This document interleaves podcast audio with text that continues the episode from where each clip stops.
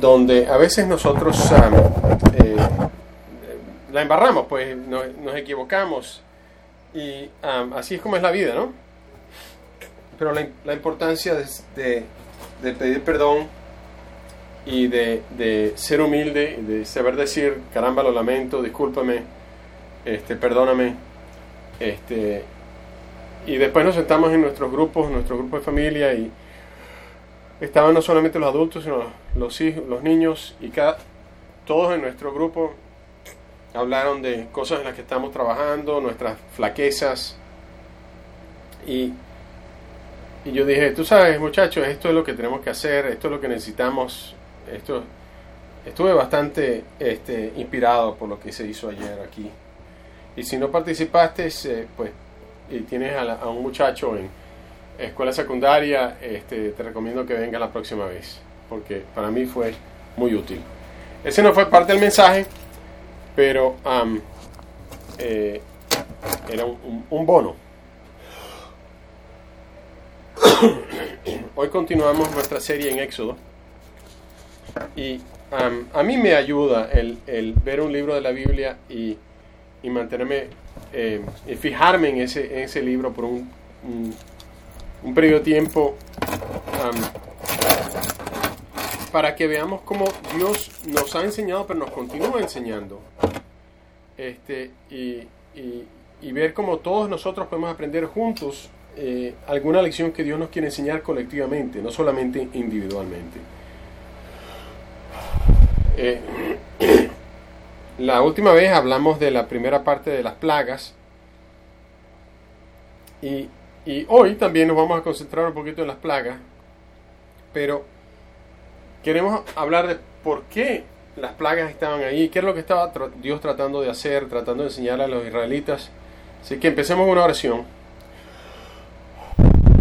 Padre, estoy agradecido de poder alabarte, de conocerte, de saber que tú existes de ver tus escrituras que han mantenido por tantos años tu corazón, tus acciones a través de la historia, eh, donde no tenemos que poner, colocar nuestras vidas en mitos o en leyendas, sino podemos confiar en ti, confiar en, tu carácter, en tu naturaleza. Y espero que podamos crecer y entender cómo tú interactuaste con eh, Faraón y con la, nación de Egipto y con la nación israelita. Y haz de nuestros corazones eh, dispuestos a aprender en nombre de Jesús. Así que las plagas. Entonces, ¿cuál, era el problema aquí? ¿Cuál era la... Eh, no tenemos tiempo de, de estudiar todas y cada una de las plagas, pero para poderlas entender, y el por qué, la razón detrás de las plagas, tenemos que recordar un par de momentos en las escrituras que nos ayuden a entender lo que Dios estaba tratando de hacer. Y hay que entender qué fue lo que sucedió la primera vez que Moisés y Aarón fueron a, ver a, a, Faraón. En Éxodo 5, eh, capítulo, eh, versículo 1 Dice, después de esto Moisés y Aarón se presentaron ante Faraón y le, y le, dijeron, así dice el Señor y Dios de Israel, deja ir a mi pueblo para que se celebre en el desierto una fiesta en mi honor. ¿Y quién es el Señor? respondió Faraón, para que yo le obedezca y deje ir a Israel. Ni conozco al Señor ni voy a dejar que Israel se vaya. Es importante entender el contexto de de, este diálogo para entender el resto de las plagas y entender el resto de, lo que está sucediendo. Porque lo que está diciendo Faraón es, este Dios del cual ustedes están hablando no es uno de mis dioses, yo no lo conozco, no tiene nada que ver conmigo. Y en Éxodo 6, versículo 6, dice, así que ve y dile a los israelitas, yo soy el Señor y voy a quitarles de encima la opresión de los egipcios, voy a librarlos de su esclavitud y voy a liberarlos con gran despliegue de poder y con grandes actos de justicia. Versículo, eh, capítulo 7, versículo 4, eh, dice, él, él no les hará caso, entonces descargaré mi poder sobre Egipto. Con grandes actos de justicia sacaré de allí a los escuadrones de mi pueblo y a los israelitas. Y en el 12.12 dice,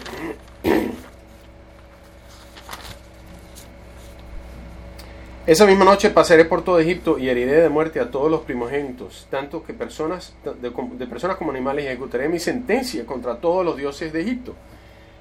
Lo común en cada uno de estos pasajes es justicia, porque Dios es el juez. Dios es quien dicta sentencia. Faraón no entendía eso, como lo vimos en sus comentarios y en, su voluntad hasta cierto punto. Para entender la, la plaga, hay que entender de que Dios estaba ejecutando juicios y que Faraón no entendía que eso era lo que Dios estaba haciendo porque no quería conocer quién era Dios. Y Dios le está diciéndole a Rita, eh, eh, todo lo que ustedes están viendo, toda, toda esta, esta, esta eh, terquedad no va a ser un problema después de que yo ejecute estas plagas.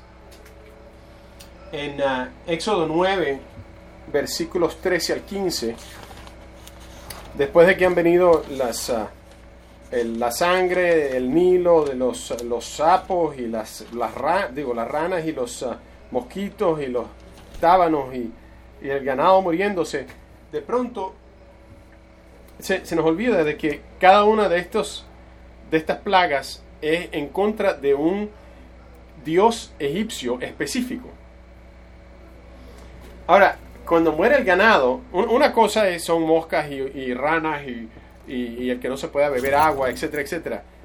Pero cuando se ataca el ganado, el ganado es algo que esta gente eh, necesita. O sea, porque esta gente vive del ganado, vive de eh, el poder comer, del poder beber leche. Entonces, y muchos de los dioses egipcios estaban siendo representados por, por animales. Y cuando empieza a afectarse el ganado, empieza a afectarse la, fuente de ingreso, la fuente de, comida y por supuesto directamente uno de los dioses. El versículo 13 del capítulo 9 dice, el Señor le ordenó a Moisés madrugar al día siguiente y salirle al paso al faraón para advertirle, así dice el Señor y Dios de los hebreos, deja ir a mi pueblo para que me rinda culto, porque esta vez voy a enviar el grueso de mis plagas contra ti contra tus funcionarios y tu pueblo, para que sepas que, hay en toda, que no hay en toda la tierra nadie como yo. Ese es el primer propósito de por qué Él está enviando las, plagas. Tú tienes que darte cuenta de, que, de quién soy yo. Yo soy único. Yo soy, no hay nadie como yo. Ninguno de estos dioses de los cuales ustedes creen, para empezar, es un dios. Y segundo, aunque fuese poderoso, no tiene el poder que tengo yo.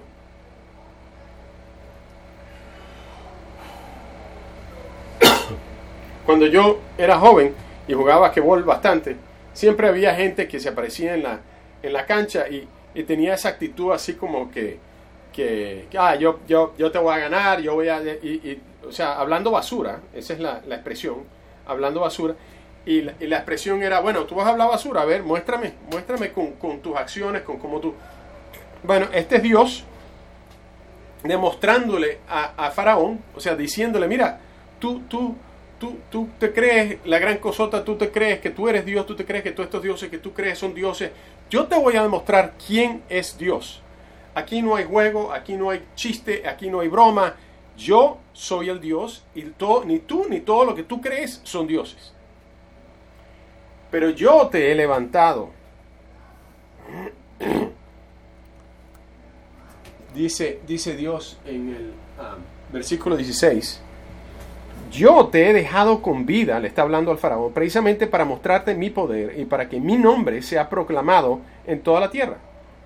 Dice, tú estás, tú, tú has sido colocado como líder de la superpotencia actual de la tierra, pero eso no tiene nada que ver contigo, porque yo soy el que te ha puesto ahí. porque, porque quizá Faraón estaba pensando, a, mí, a mí me levantó mi, mi, poder militar, o a mí me levantó mi educación, o a mí me levantó mi conocimiento, o a mí me levantó mi lineaje. Este, y Dios dice, todo eso es basura, todo eso es porquería, eso, no tiene, eso es estiércol. Eh, yo soy el que te ha puesto donde tú estás. Y, y si alguna vez alguien en el futuro va a leer la Biblia, ni siquiera tu nombre va a ser mencionado. Porque con todos los nombres de todos los faraones que se han encontrado en la arqueología egipcia, ninguno se ha logrado identificar con esto. Se asume que fue uno, que Amenhotep II, que fue este, que fue el otro, pero no se sabe a ciencia cierta cuál fue. Así que ni el nombre del faraón, del faraón se, dice, se menciona en las escrituras. En Josué, este, capítulo 9, versículo 9, dice, nosotros somos sus siervos y hemos venido de un país muy distante hasta donde ha llegado la fama del Señor su Dios.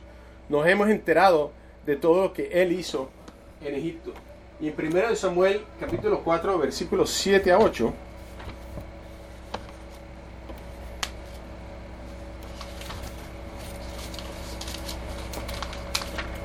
dice,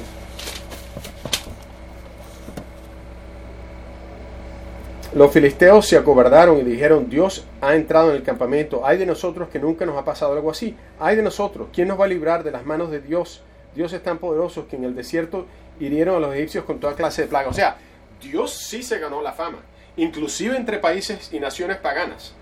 O sea, el, faraón, que andaba por ahí como la gran cosota, no consiguió fama y sin embargo Dios sí logró hacer lo que, lo que después se difamó porque, porque demostró que tenía el poder que, que decía que tenía.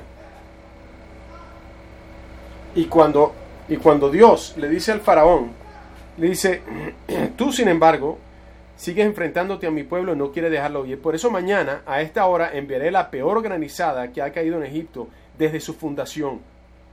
Ordena inmediatamente que se pongan bajo techo todos tus ganados y todo lo que tengas en el campo, lo mismo las personas que animales, porque el granizo caerá sobre los que anden al aire libre y los matará. O sea, no solamente Dios va a hacer esto, sino que le está advirtiendo, le está dando una oportunidad a esta persona a obedecer para proteger a su pueblo, para proteger... Le está, le está dando un chance. Dios perfectamente hubiera podido eliminar todo este ganado si le daba la gana, pero no, le está dando tiempo, le está dando un chance a esta persona para arrepentirse, para que no pierda, para que no, no tenga pérdidas. Dios estaba dispuesto a trabajar con el faraón, a darle gracia, porque Dios es un Dios lleno de gracia. Esa es su naturaleza. Ese es el carácter de Dios. Dios le da oportunidad. Y esta es, no fue la primera plaga tampoco. Esta este es, la, este es la, octava o la séptima, quién sabe. ¿Y qué sucede? Los oficiales del faraón, capítulo 9, versículo 20, temieron la palabra del Señor y se apresuraron a poner bajo techo sus esclavos y sus ganados. Pero otros no hicieron caso a la palabra de Dios y dejaron el campo a sus esclavos y ganado. O sea, algunos sí creyeron, algunos dijeron, ok, bueno, esto, esto ya en base a lo que hemos visto, Dios no está jugando aquí. Así, que alguna gente entendió y alguna gente aceptó y reconoció el poder de Dios. Y otros dijeron, ah, eso es lo que nosotros a, veces hacemos. Nosotros sabemos qué dice la palabra de Dios. Y nosotros a veces reaccionamos y decimos y nos apuramos y bueno, vamos a hacer esto y vamos a hacer esto otro. Pero a veces nos damos más tiempo. Dice, ah, bueno, sí, yo sé lo que dice. Yo sé lo que dice la Biblia, pero, ah, pero eh, me ofendieron y, entonces este, yo, yo me merezco que... O yo sé lo que Dios dice acerca del dinero, acerca de la familia o acerca de cómo vivir en este mundo. y ignoramos eso. Nosotros podemos obedecer la voluntad de Dios, lo podemos ignorar y, vivir con las consecuencias. Porque y podemos hacer como, como, estos, como estos funcionarios egipcios. ¿Qué sucedió? Versículo 27. Entonces el faraón mandó llamar a Moisés y Aarón y le dijo, esta vez reconozco mi pecado. El Señor ha actuado con justicia mientras que yo y mi pueblo hemos actuado mal. Ah, ok, bueno, parece que Faraón por fin está cambiando, por fin está entendiendo, entendiendo. No voy a detenerlos más tiempo, voy a dejarlos ir, pero rueguen por mí al Señor eh, que los truenos y el granizo que hemos tenido, eh, hemos tenido de sobra.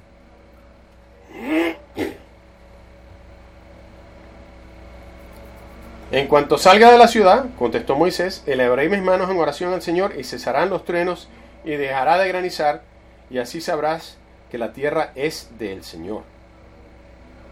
Sin embargo, yo sé que tú y tus funcionarios aún no tienen temor de Dios.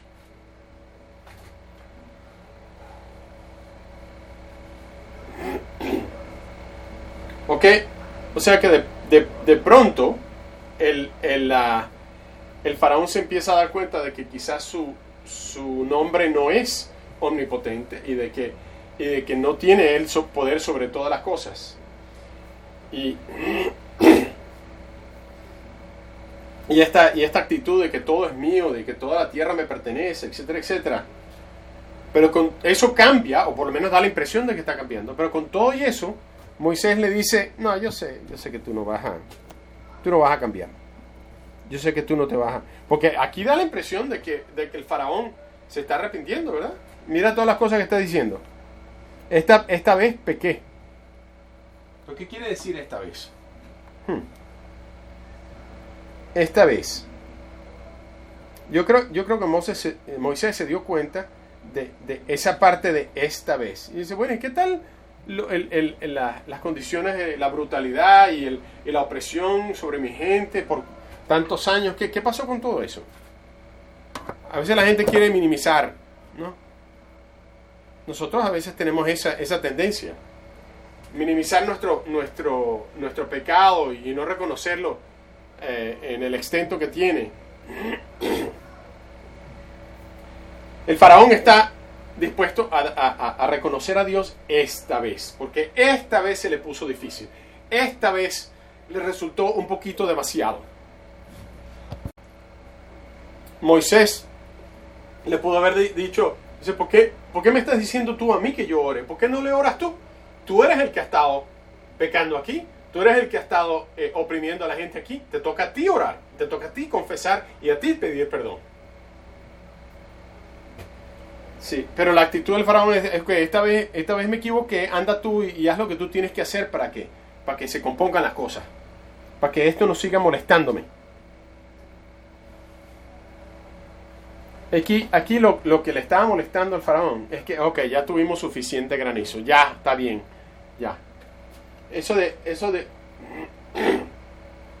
eso de anda y ora por mí, no, no, es básicamente no me gustan las consecuencias de esto, no me gusta la situación actual en la que me encuentro.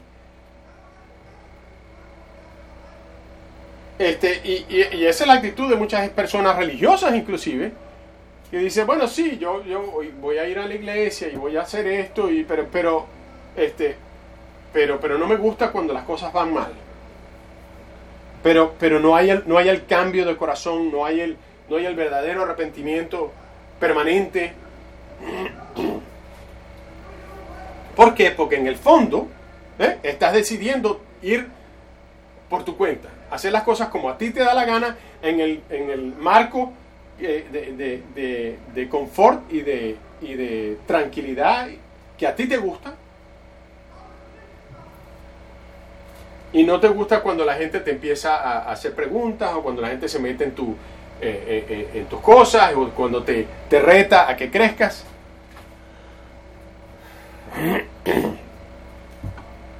Ahora el versículo 34 del capítulo 9 dice, pero en cuanto vio al faraón que habían cesado la lluvia, el granizo y los truenos, reincidió en su pecado, y tanto él como sus funcionarios endurecieron su corazón, tal como el Señor lo había advertido por medio de Moisés. El faraón endureció su corazón y ya no dejó que los israelitas se fueran. O sea, bien en el fondo de su corazón, este hombre no se había arrepentido. Si, la terquedad continuaba. el, el rechazo de Dios continúa. En la respuesta, nuestra respuesta a Dios siempre es una cuestión del corazón. Un corazón que no está enfocado en su palabra va a, seguirse en contra de él. Esto es una, cita de Philip Reichen. Este, Dios, eh, Dios cumple sus promesas. Cuando Dios promete algo, lo hace. ¿Qué tal nosotros?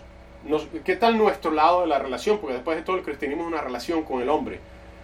¿Qué, tal cuando nosotros hacemos una promesa? La, la continuamos. Después viene el versículo 10 perdón, el capítulo 10, versículos 21 al 23. Dios le dice a Moisés, durante ese tiempo, no, perdón, durante ese tiempo los egipcios no podían, sí. El, versículo 21, el Señor le dijo a Moisés, levanta los brazos al cielo, para que todo Egipto se cubra de tinieblas, tinieblas tan densas que se puedan palpar Moisés levantó los brazos al cielo durante tres días todo Egipto quedó envuelto en densas tinieblas. Durante ese tiempo los egipcios no podían verse unos a otros ni moverse de un sitio, sin embargo en todos los hogares de los israelitas había luz.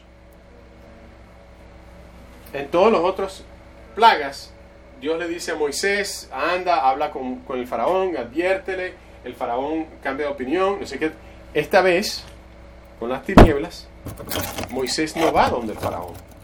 Dios no le dice a Moisés que vaya donde el faraón. Dice, no. Este, tú haz lo que tú haz, esto que te estoy indicando y bueno, ellos, ellos les tocará a ellos averiguar por qué está sucediendo esto. Nosotros tenemos que entender el, el lugar que tenía el sol en la mente y en el corazón de los egipcios antes de entender cualquier otro de otros dioses, porque Ra, el sol, era el Dios más importante. Era, era por decir, el Zeus de los griegos, era, era el, rey de los dioses para ellos.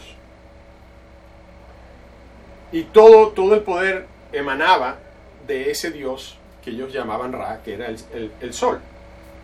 Y el faraón se le llamaba el, hijo del, del Dios, el hijo del... Entonces, el apagar el, dios, el sol por tres días. Y, para los egipcios, el que saliera el sol todas las mañanas era una manera de legitimizar su religión. Decían, mira, ahí está, ahí está el Dios nuestro. ¿Y qué pasa cuando tú inviertes todo, todo tu ser, todo tu pensar, toda tu, tu manera de vivir en una cosa y esa cosa desaparece? Oscuridad total y completa por tres días. Eso es lo que sucedió aquí. Si tú alabas al sol y de pronto el sol se elimina, ¿dónde, está, dónde queda tu, tu creencia? ¿Dónde está tu fe? Y eso no, no, tiene por qué ser el sol, puede ser cualquier cosa, puede ser el mercado, puede ser el, el, la, eh, las finanzas, puede ser el, trabajo o tu carrera, o, inclusive tu esposo o tu esposa o tus hijos. ¿Qué es lo que tú alabas? A lo mejor eres tú. Soy yo, yo, yo y, yo y otra vez yo. Y a lo mejor alguien hace una cosa que a ti no te gusta, no sé qué tal, tú, tienes, tú te sientes justificado para rechazar a esa persona y para, para dejar de, interactuar con esa persona. O quizás sea el dinero, pero si tú, a lo mejor si tú eh, eh, alabas el dinero, pues a lo mejor en realidad tú te estás alabando a ti mismo porque el dinero es una manera de, de, satisfacerte a ti mismo. Pero ¿qué sucede si tú alabas cualquier cosa que no es Dios? En el momento en que esa cosa te desilusiona, el momento en que esa cosa deja de ser, eh, de, satisfacerte o de llenar tus expectativas, se te cae el mundo, se te cae el cielo encima. Pero ¿cuál es? Tú tienes que preguntarte a ti mismo qué es. ¿Qué es lo que tú alabas? ¿Qué es lo para cuál tú vives? ¿Qué es aquello que te, te levanta por las mañanas y te impulsa durante el día? Y si esa, esa cosa o esa persona o esa, e, e, esa, ese, ese concepto desaparece, ¿dónde vas a estar? ¿Te has preguntado eso alguna vez? ¿En qué vas a quedar tú si, ese Dios que es tuyo, que no es el Dios verdadero, desaparece? Dios te está diciendo, basa tu vida en mí. Estamos hablando del Dios verdadero. sírveme, alábame a mí. Porque tú estás hecho, como ser humano, estás hecho para alabar y, para eh, eh, rendirle culto a algo. Porque así es como estás construido. Dios ha hecho al hombre en, su imagen y semejanza. Él, él, él, quiere, Él ha hecho al hombre para que lo alabe a Él. Y nosotros somos los que hemos eh, reemplazado al Dios de verdad con dioses de mentira. Entonces, es tu decisión cuál Dios tú vas a alabar. ¿Cuál es? Nosotros tenemos que recordar quién es el verdadero Dios. Versículo 24. Entonces el faraón mandó a llamar a Moisés y le dijo, vayan y rinda el culto al Señor. Llévense también a sus hijos, pero, no, pero dejen atrás sus rebaños y sus ganados. Y Moisés le dice, al contrario, tú vas a darnos los sacrificios y los holocaustos que hemos de presentar al Señor nuestro Dios. O sea, Moisés le dice, déjate tú de estar poniendo condiciones aquí. Aquí Dios es el que pone condiciones y tú no eres Dios y eso ya está comprobado. Tú parece que no te, no te entra en la cabeza de que tú no puedes estar dictando nada aquí. Aquí no hay negociación contigo. Nosotros nos vamos y nos vamos a llevar todo lo que nos vamos a llevar, ganado, etcétera, etcétera. Y vamos a estar al tiempo que vamos a estar allá y vamos a regresar. Si es que regresamos en algún momento, entonces el, faraón le dice, ah, se molestó, pobrecito, y le dice, largo de aquí y cuidado con volver a presentarte ante mí. El día que vuelvas a verme, puedes darte por muerto. Bien dicho, le respondió Moisés, jamás volveré a verte.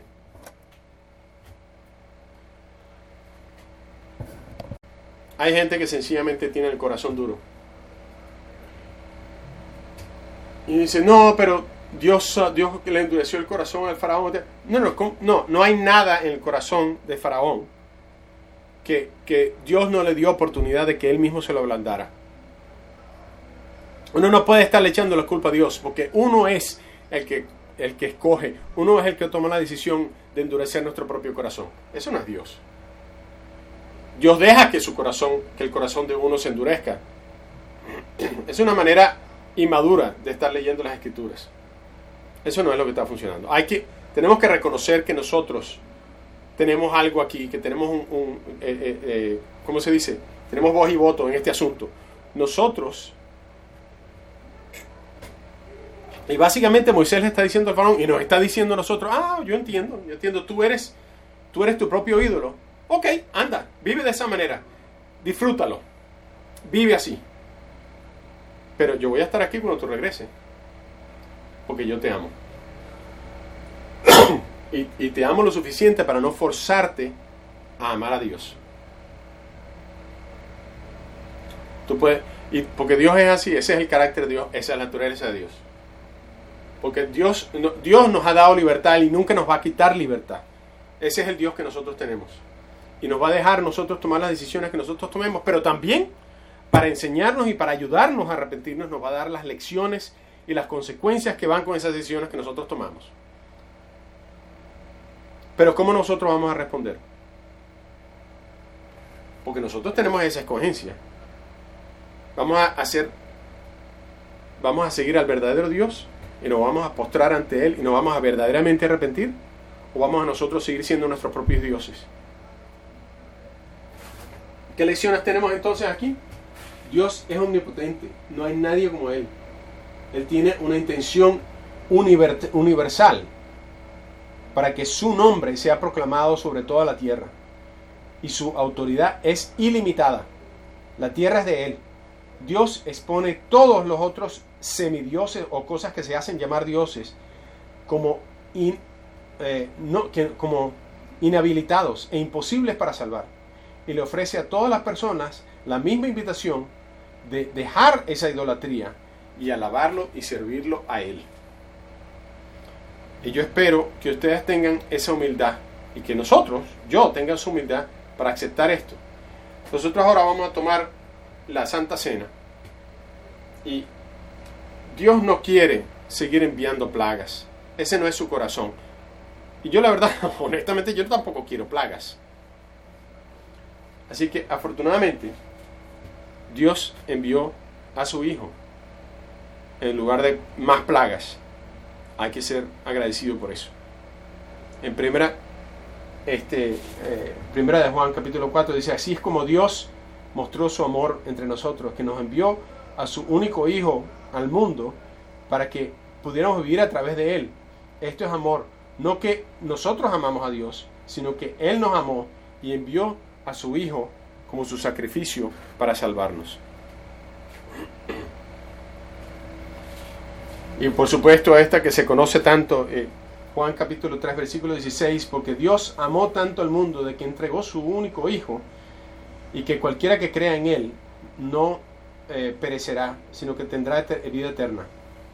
Pero este es el veredicto, que la vida ha entrado, eh, la, luz ha entrado en el mundo, pero la gente ha preferido la oscuridad, porque sus hechos son malos. Todo el que hace el mal odia la luz y no entrará en la luz porque tiene miedo de que sus hechos se revelen. Pero aquel que vive en la verdad entra en la luz para que se pueda ver claramente que lo que han hecho se hace en, a la luz de Dios. Oremos. Señor, estoy agradecido de estar aquí y orarte con el corazón y con el conocimiento de que tú has enviado a Jesús y que Él sufrió todas las plagas que nos tocaban a nosotros.